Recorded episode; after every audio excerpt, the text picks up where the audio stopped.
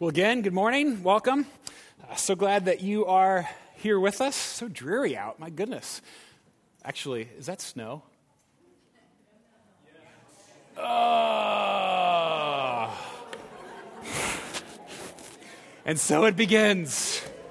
All right, sorry, sorry. Yes, give thanks in all circumstances. Yeah, okay. Well, again, just so glad that you are, are here with us this morning. Um, I just kind of snuck over from the membership class that we've got going on. It's always a fun thing to, to meet new people and to be a part of that, but it's fun to, to come back over here and, and open God's Word together. Uh, you can see that we are on our last startling statement If you love me, you will keep my commandments. Well, let's, uh, let's pray for God's help as we um, think about that. Gracious Father, we. Um, as we just sang, we, we need you, God. We need you to speak to us. We need you to convict us. We need you to transform us. God, we thank you that even though you command us to obey, and that's really, really hard, God, we thank you that you have given us your Holy Spirit to help us so that we can obey. Help us in that now as we come to your word. Amen. Okay, so what are, what are some of the things that you do that you hate doing, but do anyway simply out of love? And what, what are some of those things? Whether, whether it's for a child or a parent or a friend or a spouse, those things that you would really prefer never to ever do, uh, but do anyway simply for the sake of the relationship. I'm really asking here. What do you got? Dishes, all right, yeah. What else? Laundry, okay, yeah. I'm sorry? Going to work, yeah, okay, sometimes, absolutely, yeah. What else? Anybody? Yeah, your, your, your, spouse is a little too close. You know, you can't, you know, you're not willing at this point. Well, my wife's not in here. She was in first service. So um, I can tell you, I hate emptying the dishwasher. Uh, there are times when I, I really don't want to listen right? Anybody else, right? Um, I, one, of the, one of the greatest tortures I think ever invented, in my opinion, are professional family photos. I hate them. I hate them. But I love my wife. Others, other, other things that you just. I, I, I yeah, Brad? Oh. Okay, all right. We'll just uh, we'll leave that one. Uh, we'll uh, let's quit while we're ahead. Maybe I think. Uh, yeah, bringing the in-law. Okay, yeah. Um, I, you know, one of the things. Sometimes I'm just not in the mood to to get down on my hands and knees and roughhouse with my kids. Right? I mean, there. If you think about it, there is no end to the list of things we do that we really don't want to do. And why do we do them? Love. Love, right? For the, the sake of the relationship. Kelly and I were 22 years old when we got married. Thanks, yeah. I mean, just look at how naive we look. I mean, it's, it's kind of ridiculous. This is, you know, leaving our, our wedding reception, uh, our whole lives sort of before us, right? And we instantly, we, we moved to a place where we knew no one. We had nothing. We were young, stupid, selfish, and alone, and oh, so stinking in love. But we had no idea what it meant to love each other. I mean, frankly, we're still trying to figure that one out. But one of the things that we learned really quickly that is if I'm going to love this person, I'm going to have to give something up. If I'm going to get to know this person, not know them for who I think they should be, but who they actually are, I'm going to have to put myself aside to some extent. And while our marriage is far from perfect, I assure you, in fact, we had a little argument last night before bed that was oh so fun. Um, far from perfect, okay? And I said, just for the record, I said all this when she was here, just, just for the record, okay? Um, nevertheless, I mean, one of the things that we've learned is that it's just, it's worth it. All the sacrifices that I've made, all the sacrifices that she's made, and believe me, she's made a whole lot more being married to me. it's worth it. Because I don't have to have a world anymore that revolves around me. And that, that's freeing. And I have something so much better than my own self interest. I have a relationship with a real person, intimacy.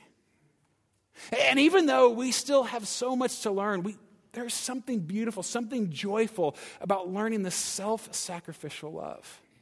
And even though, as I look at these two idiots up here, um, we, our, our, our love then was, was so different than it is now.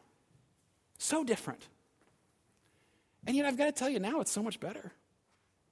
As we continue to learn what it means to actually love each other. But some of you, you, you might be thinking when you, when you hear something like, but if I just do what the other person wants, I mean, don't I become a prisoner, a slave? And some people do refer to their spouse as the old ball and chain, right? Wouldn't recommend it. But that's what relationship is.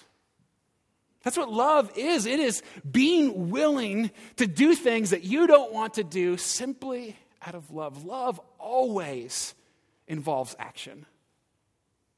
Jesus calls this obedience, really. We don't like calling it obedience. I mean, we don't like talking about that with, with our peers. We don't mind referring to that word, using that word with our children, of course.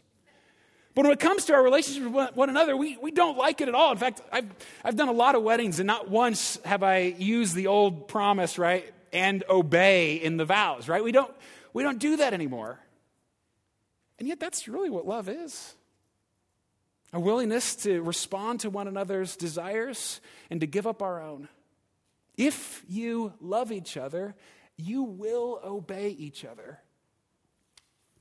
Obedience is not an option in any relationship. And kids, you know all about this, right?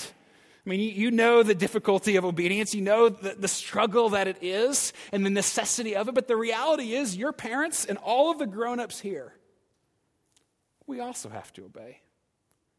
There are people in our lives based on a position and based on relationship, which is what we're talking about this morning, that we choose to obey. That we do things we don't want to do simply for the sake of love. But if we really love, and this is the nice part, even those really hard tasks become a little less hard, don't they? I mean, they may still be a struggle. I still don't like professional family photos, right? But you see the smile on her face. You, you know that the joy of doing something that's not just for your own self interest. And you see the relationship continue to grow. That I don't just have to, I want to. Well, we all heard our text read for this morning just a few moments ago. Go ahead and turn there if you haven't already. John chapter 14. And despite everything I've just said, this passage really isn't about marriage at all, okay? It's, that's not what it's about. It's about a relationship so much more important than marriage, but a relationship that also requires self sacrifice and obedience.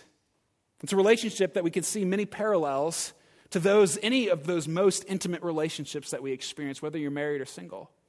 Because Jesus says, if you love me, you will obey me. If you love me, if you're in a relationship with me, you will do what I say. Not should obey or might obey, will obey, must obey. Obedience is not an option. But we'll also see that Jesus says essentially, if you love me, you can obey me. According to Jesus, we must obey and we can obey. And so the question that we really have to wrestle with is do we want to obey? Well, let's take these in order. First, we must obey. Doing what Jesus wants is not an option in the Christian life. It's not a choice that we can simply, well, yeah, if we know him, if we love him, if we follow him, Jesus says we will obey him. We must. And if we disobey, or, you know, more accurately, when we disobey, we defy the relationship. We become a living, breathing, walking contradiction. For Jesus says in, in John 14, verse 15, If you love me, you will keep my commandments.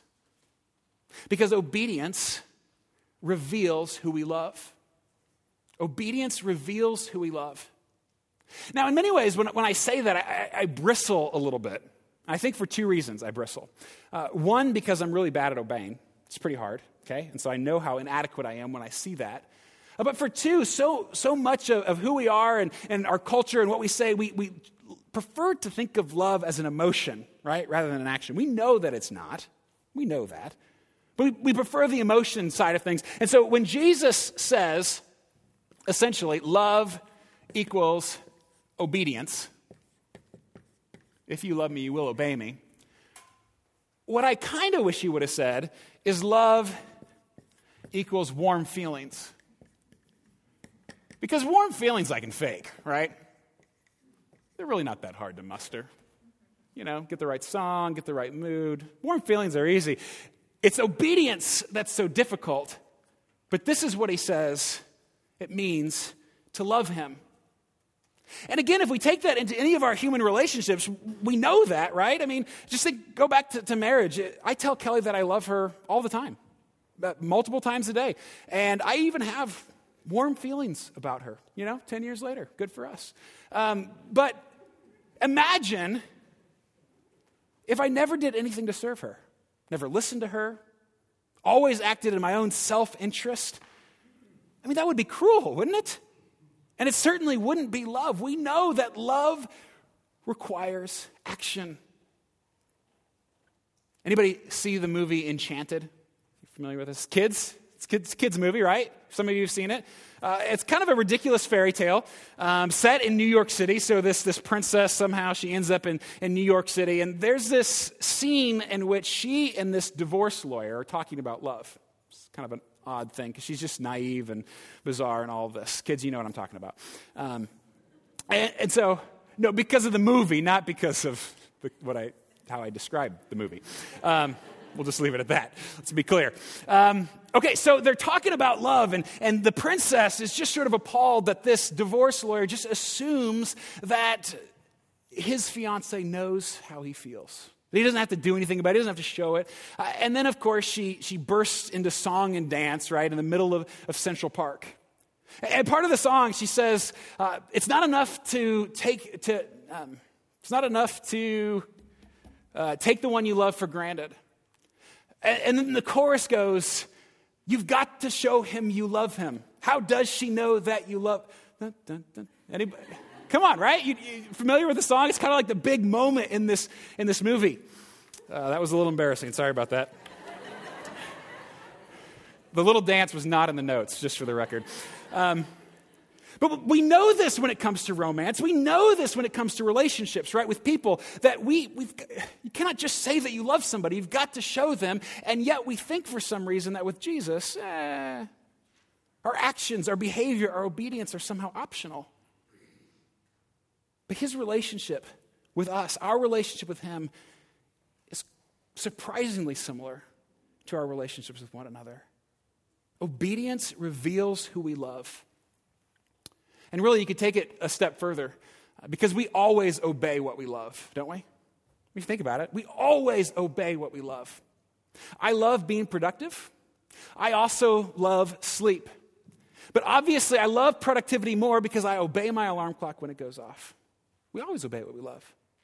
And so, even as you think back, if you've been with us over the series, right, these 10 shocking statements, they have all come with some really difficult commands that Jesus gives us. And with him, it's either his way or the way of death. But essentially, what he's saying is who do you love? That's what you're going to obey. So, last week when we said you cannot serve God and money, the, the critical issue is you can love God or you can love money, but you're going to obey the one you love. We always obey the one we love. Or if we go back further in the series, you know, Jesus said, basically, do whatever it takes in the fight against sin. If, if you lust, gouge out your eye, he says. The question is, what, what do we love? Do we love lust or do we love Jesus? Because we're going to obey the one that we love. We always obey what we love. And if that's true, we must obey Jesus if we claim to love him. If we claim to be in a relationship with him, if we call ourselves Christians, obedience to Jesus is not an option. But there's another reason we must obey. And this one's related, but it's, it's different. We also need to obey, must obey, because obedience is essential to intimacy. Obedience is essential to intimacy. I cannot know another person, truly know them, unless I'm willing to submit to them, unless I'm willing to sacrifice part of myself in order to get to know them. I mean, for example, I, I can't get to know my neighbor unless I come over when he invites me.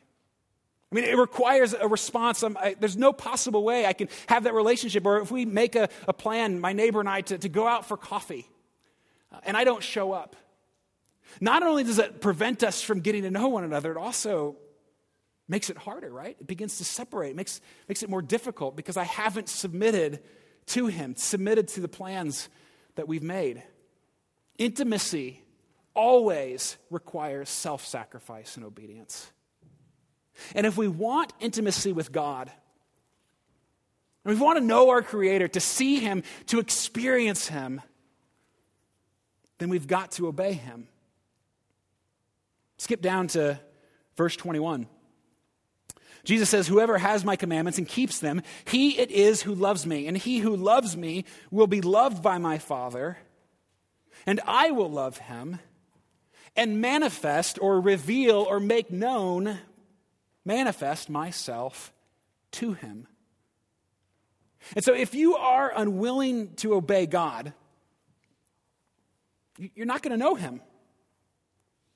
Not, not like he wants to be known. I mean, again, so often we say, if, if, only I could see God, if only I could experience him and, and to, to have that kind of intimacy, if only that was true in my life. But are you obeying him? And if you're not, why would, why would he reveal himself to you? Why would he enter into a further level of intimacy with you? I mean, if you ever wonder why you're not growing in your faith, one of the first things we've got to ask ourselves Am I obeying him? Am I really doing what he commands us to do? C.S. Lewis in Mere Christianity c- compares this to the various relationships we have with the created world. Uh, and so he starts with the zoologist and the relationship a zoologist has with a rock. Um, it's not a very complex relationship, right? The rock has no choice. The, or not, sorry, not zoologist, geologist. Next one, zoologist. Geologist, study of rocks. With me? Okay. Forget, forget the zoo. Uh, so, there's no relation, no choice, right? The rock has no choice in the relationship. The geologist goes and finds a rock and studies it. That's it. With the zoologist, it's a little bit more difficult because now, as a zoo, zoologist wants to go and study wild animals, uh, those animals aren't going to come to the zoologist, but they have a choice of whether or not they want to run away.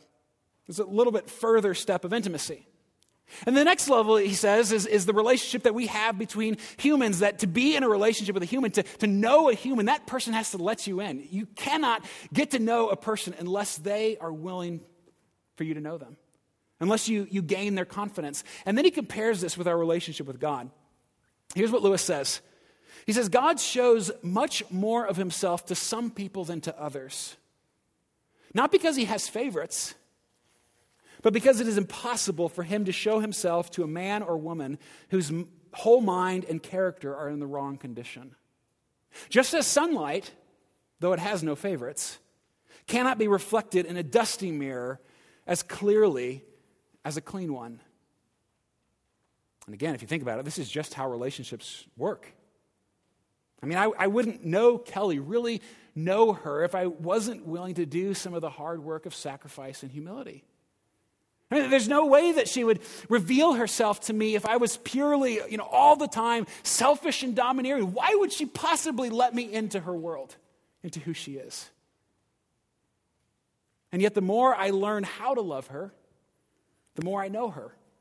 And the more I know her, the more I love her. Obedience is essential to intimacy. And so Jesus is saying, if we love him, we will obey him. And if we obey him, we will grow in intimacy and, and knowledge of him.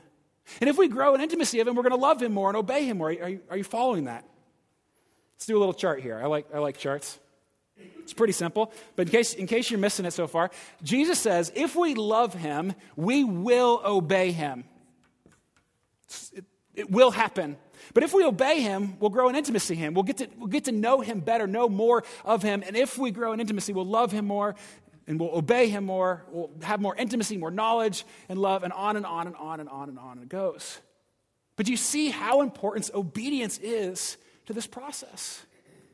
It's part of the relationship. It's necessary for any relationship, and it's certainly necessary for our relationship with our Creator because we owe Him everything. He is the one who made us, He is the one that we are accountable to ultimately.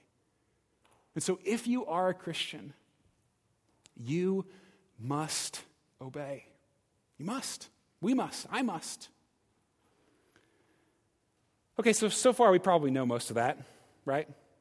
We, we know that obedience is a really important thing, right? If you've been in church any length of time, you know that we're required to obey. We're not very good at it, but we at least know cognitively that, that that's what God expects from us. But here's the amazing part it's not just that we must obey, it's that we can obey. And we get hung up here, don't we? I mean, even as you, again, think back over the series and these shocking statements that, that Jesus commands us to do, so often we look at those things, we shrug our shoulders, and we say, well, I'll do my best, I guess, but it's impossible, and so, oh well. Well, it is impossible without help. But we're promised help. And this is the best part of this text we can obey. We can love and know our rescuer. How? Because obedience is empowered by the helper. Jesus promises here, in the, in the, verses we haven't read yet, promises to give us the Holy Spirit, the, the, the, the helper, this, this incredible gift.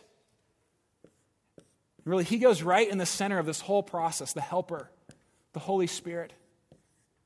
He is the one that makes all of this possible. This is how all of it is still grace.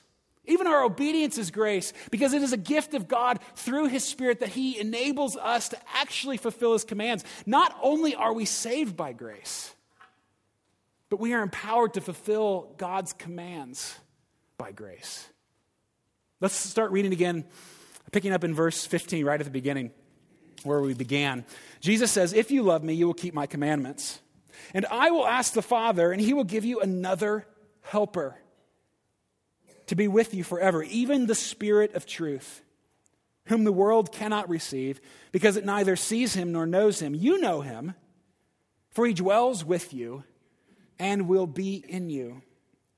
I will not leave you as orphans, he says. I will come to you. Yet a little while, and the world will see me no more, but you will see me, because I live, Jesus says, you also will live. And skip down to verse 23. Jesus says, If anyone loves me, he will keep my word, and my Father will love him, and we will come to him and make our home with him. I love that verse. And what an amazing picture of the Trinity, right? Father, Son, and Holy Spirit. Jesus, the Son of God, says that we, meaning the Father and Jesus, in ways we can't possibly fully grasp, we will make our home in you. And that happens through the Holy Spirit.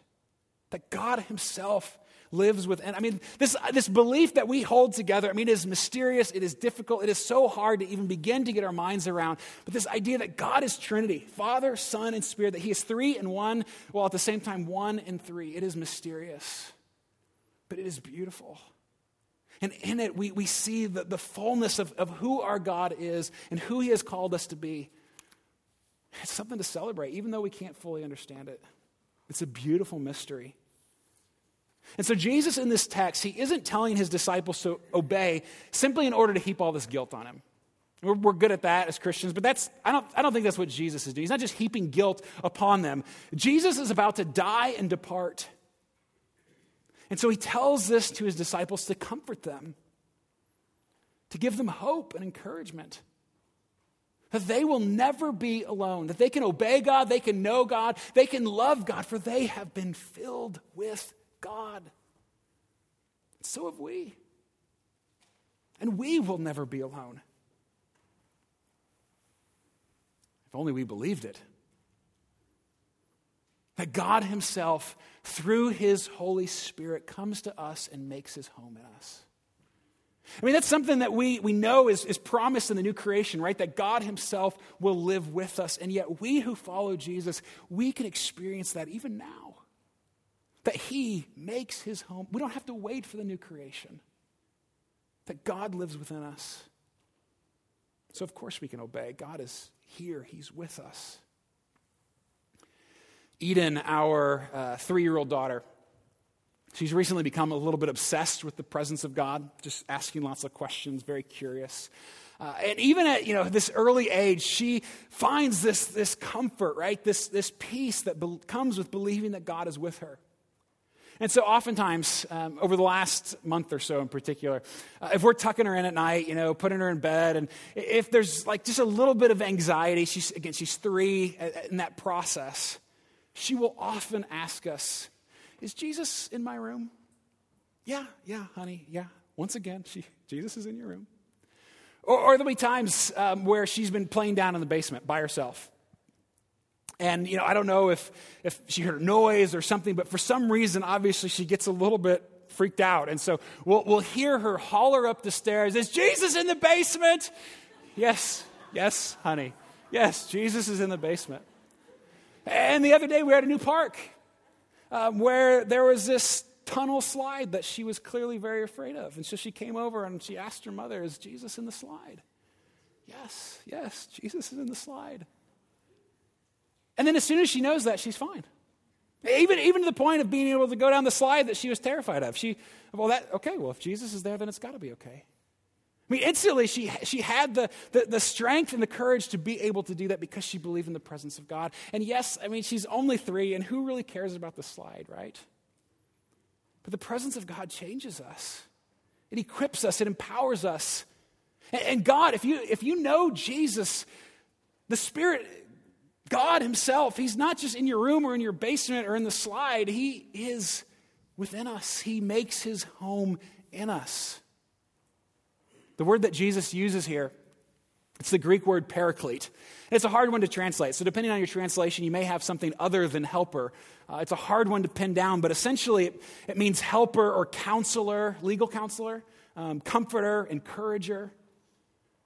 But it's, it's the one from whom our strength and courage and ability come to fruition, our ability to obey. Because of Him, because of the Holy Spirit within us, we can obey. Now, there is certainly a lot of confusion when we talk about the Holy Spirit. Right? I mean, we, we get really confused. And what is his role? What does he do? What does it look like? How do we, as believers, how do we interact with him, right? This third person of the Trinity. Well, because there's so much confusion, I want to read uh, this section of our statement of faith.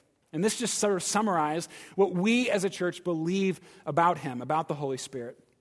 It says, We believe that the Holy Spirit, in all that he does, glorifies the Lord Jesus Christ. Let me just stop there for a second. Because that first sentence, that's really his primary job description. That is what he does. His primary role is not to be center stage, not to have all the attention on him. His role, his job is to glorify Jesus, to shine the light on Jesus. That is who he is. That's, that's why he came. That's why he lives within us, to glorify Jesus. And it goes on He, the Holy Spirit, convicts the world of its guilt. He regenerates sinner, and in him, they are baptized into union with Christ and adopted as heirs in the family of God. He also indwells, illuminates, guides, equips, and empowers believers for Christ like living and service. So, as we, as we think about this statement and we think about our text, John 14, and Jesus' requirement for us to obey, how does the helper help us? Well, there's a lot that we could say. I mean, there's a lot that we could say about the Holy Spirit, this third person of the Trinity, but let me just mention four things, particularly as we think about our need to obey. And from these, we'll derive our application for this morning. He convicts us, He regenerates us, He gathers us, and He transforms us. First, He convicts us. If, if you're to turn your, your page in your Bible, just over in, in chapter 16, verse 8, Jesus, still sort of on the same conversation with his disciples, he says, When he comes, when the Holy Spirit comes, he will convict the world concerning sin and righteousness and judgment. The Holy Spirit helps us love Jesus, helps us obey Jesus by telling us when we've blown it, by giving us that incredible blessing called guilt. It doesn't feel like a blessing, does it? Ugh. I mean, I don't know if there's a worse feeling in the world to, to do something or say something, to know that you've blown it and feel that sinking feeling of guilt. But what a blessing that is. I mean, if, if you're a believer, that, that is God within you warning you, uh, confronting you, saying your life, you're, you're going in a wrong direction, you're in danger. I mean, it's sort of like the, the, the light that goes on in the dashboard of our car to, to let us know when there's a problem that we don't necessarily sense, that we don't know about. It says, you, you need to take another path. You need to do something different. The Holy Spirit convicts us. But are we listening? Mean, when we feel that, that pang of remorse or guilt, do we listen to Him speaking? If we don't, if when you feel convicted about something, when you, when you see your sin in your life and you know that it's wrong, when you feel that conviction, if you ignore it, over time, he's just going to stop warning us. He's not going to waste his efforts trying to convict you if you refuse to be convicted. That's part of what it means to quench the spirit. If you want to love Jesus, to know Jesus, to obey Jesus, we've got to ask the Holy Spirit to convict us. It's part of his role, it's what he does. And listen to him when he does. And so pray to him, Holy Spirit, where, where am I disobedient? Oftentimes, we don't even know where we're blowing it, right? We get so kind of wrapped up in our own lives, our world, we don't even necessarily know when we're doing something wrong, when we're going down the wrong path. Holy Spirit, where? Where am I disobeying? Where do I need to change course? What do I need to do? And help me listen to you. Show me. Second, he regenerates us. That's really just a fancy word for he makes us new. It's the idea of regeneration. It's kind of a theological word. It's an important word, but it really just means He makes us new, that we are made new. We can obey because if you trust in Jesus, you aren't that same person anymore. You're not the person that you used to be. You're new. And Jesus alludes to this in our passage, right? In verse 9, 14, verse 9, back there, when he says, Because I live, you also will live. New life. A new start. We don't have to listen to that old me anymore. I love what the Apostle Paul then says about this in, in Titus as well. He, he says, When the goodness and loving kindness of God our Savior appeared, he saved us not because of works done by us, but according to his own mercy, by the washing of regeneration and renewal of the Holy Spirit, whom he poured out on us richly through Jesus Christ our Savior. He regenerates, regenerates us. Have you been made new? Conviction of our sin, right? If we go back to that first step, conviction of our sin ought to lead us to repentance. When we, when we see that we've done something wrong, ought lead us to repentance and a desire to be new because we, all of us, I think, we all know that we're broken. We all know that we're sinful. We all know that we do things to hurt ourselves, to hurt the people around us, that we do things that hurt God. We know that. So if you want to love Jesus, if you want to know him and obey him, you need a new you. And that happens when we, when we give our, our life to Jesus, we give him ownership of our lives. Have you done that? It's the only way, really, to experience lasting change in the life that he calls us to. It's the only way to truly uh, become the, the kind of person that we long to be and if you've done that, if, you, if you've been made new, then stop listening to the old you. I mean, how quickly we do that, how quickly I do that. The old you is dead, gone, buried. The new you, that one that's been raised out of the tomb, is Christ. And He is the God who lives within us. Every time sin begs for your obedience, remind yourself that's not who I am anymore. I don't have to listen to that person. That's, that is not who I am. I, I'm not defined by that action, by that attitude anymore. And so, Holy Spirit, make us new. Help us live renewed in you, in Jesus. So he convicts, he regenerates. Third, he gathers us. Uh, this comes out clearly in our statement of faith that he brings us into the family of God, it says. And Jesus says in our text, as he, as he speaks to his disciples, gathered there together, right, as a, as a body of, of people following him, seeking him, he says that he is not going to leave them as orphans. I love that Jesus says that. I'm not going to leave you as orphans. And the good news of Jesus' life, death, and resurrection creates a new family for us. And the Holy Spirit's the one who gathers us together. He's the one who gathered us here together in His name, worshiping Christ, worshiping our Savior. He gathers us. That's, that's what the, the church is, what we're for. But, but what does that have to do with obedience? What does that have to do with knowing and loving Jesus? Everything.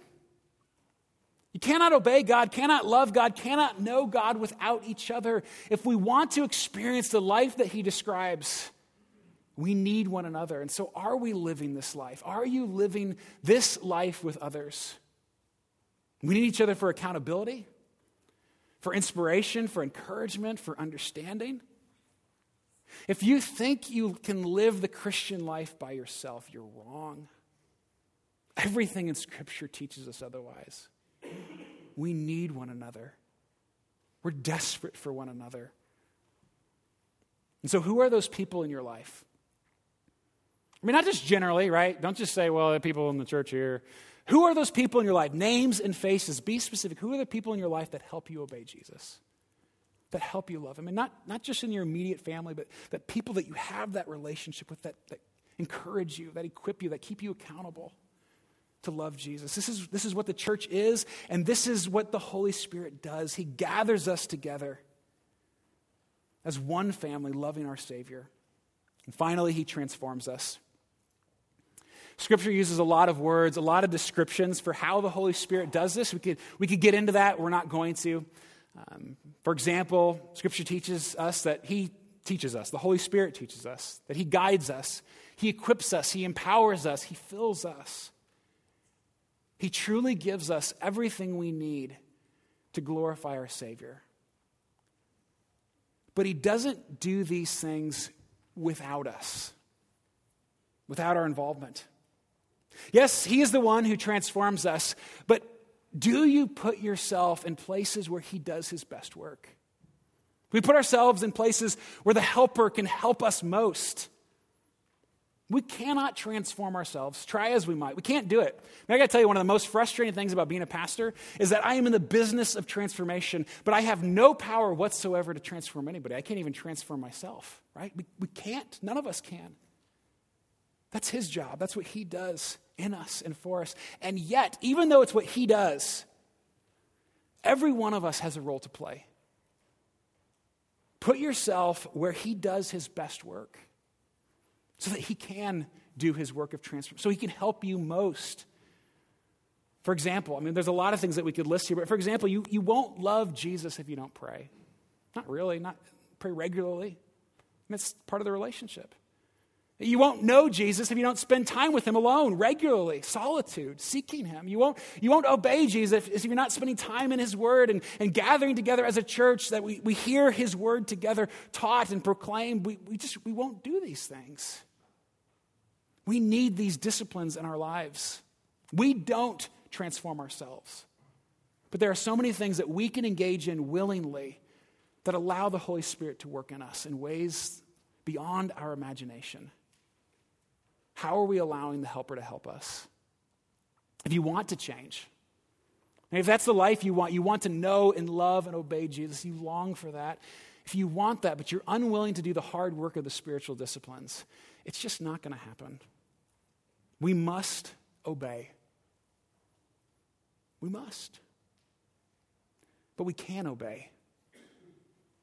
We can. Sure, not perfectly.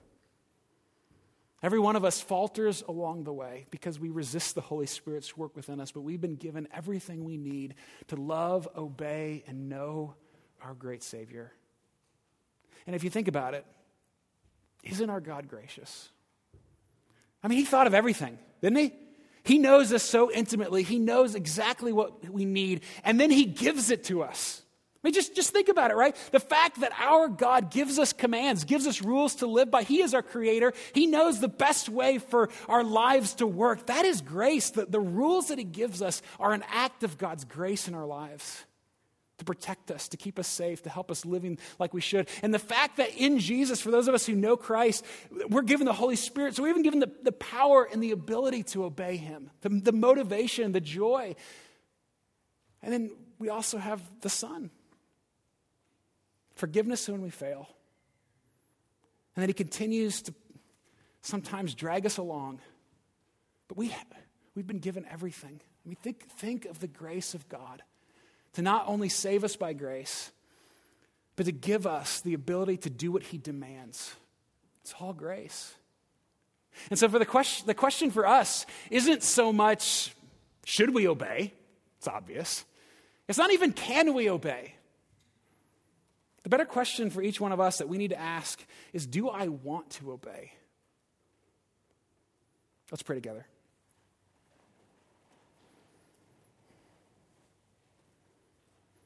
Father, Son, and Holy Spirit, you are our God. Three in one, perfect beyond imagination. We are amazed at the mystery and beauty that you are, and we don't pretend to understand. Father, we thank you for giving us commands, rules to live by, for you know the best way for us to live. God, you're so gracious. Thank you for that. That you have created us and that you love us so much to tell us what it means to live, to be human. And Lord Jesus, we thank you for allowing us to, to enter into this life, that you gave up your own life so that we could have motivation and power and hope to be able to actually do these things and forgiveness when we fail because we will. Lord Jesus, we thank you.